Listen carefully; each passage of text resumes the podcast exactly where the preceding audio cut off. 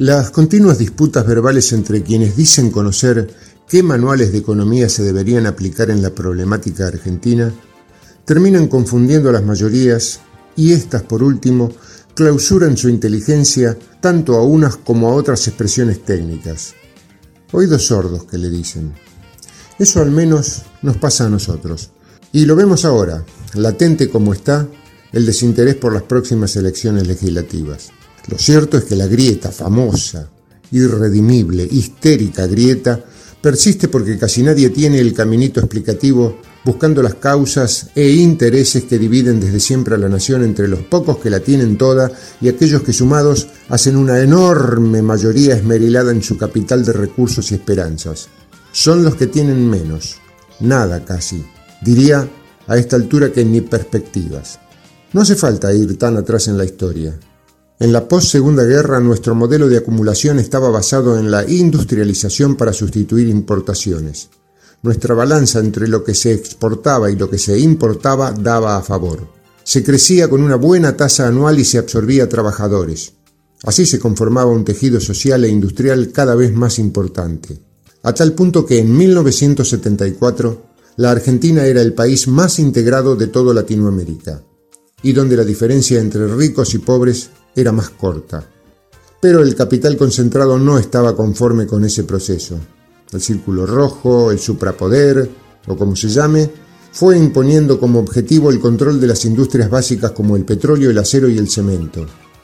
Juntamente, de la misma manera, se fue haciendo fuerte en el control de las finanzas y el comercio exterior, hasta convertirse en una especie de monopolio privado. Esta nueva matriz fue la que se llevó adelante con el golpe cívico-militar de 1976. Y se continuó con la democracia cuando el mismo Alfonsín aceptó toda la deuda externa heredada de esa dictadura, canjeándola por títulos nuevos firmados por Surruil y Machinea. Listo, camino allanado para que el gobierno de Carlos Menem privatizara a mansalva hasta el río Paraná y sus puertos. Hubo entonces una burguesía que aceptó las órdenes de la economía mundial y se ajustó a producir alimentos y materias primas, y solamente eso. Ese pequeño grupete empresarial es hasta ahora el que vive, y muy bien, de la enorme diferencia que obtiene entre su costo de producción y los precios internacionales de tales materias primas y alimentos. Todo gracias a tierras asombrosamente fértiles y a la gran cantidad de recursos minerales. Y aquí está la madre del borrego. Con este dibujo productivo y social del país, las pymes y las microempresas no tienen chance de elaborar, fabricar y distribuir su producción. Consolidar una burguesía nacional pasa entonces a ser un mito, al tiempo que genera una extrema pobreza por desocupación o pésimos sueldos. Por eso, es que uno deja de prestarle atención a tantos egresados de la carrera de economía que, leyendo la contratapa de un librito técnico, nos cuentan, como, como en un relato, que conocen la solución del problema. Lo mismo nos ocurre cuando escuchamos a tanto comerciante, intermediario o revendedor que promueve movilizaciones en contra de abrazados al facilismo de la opresión estatal impositiva, la distribución masiva de planes sociales o la necesidad de implementar un control de la natalidad en las villas.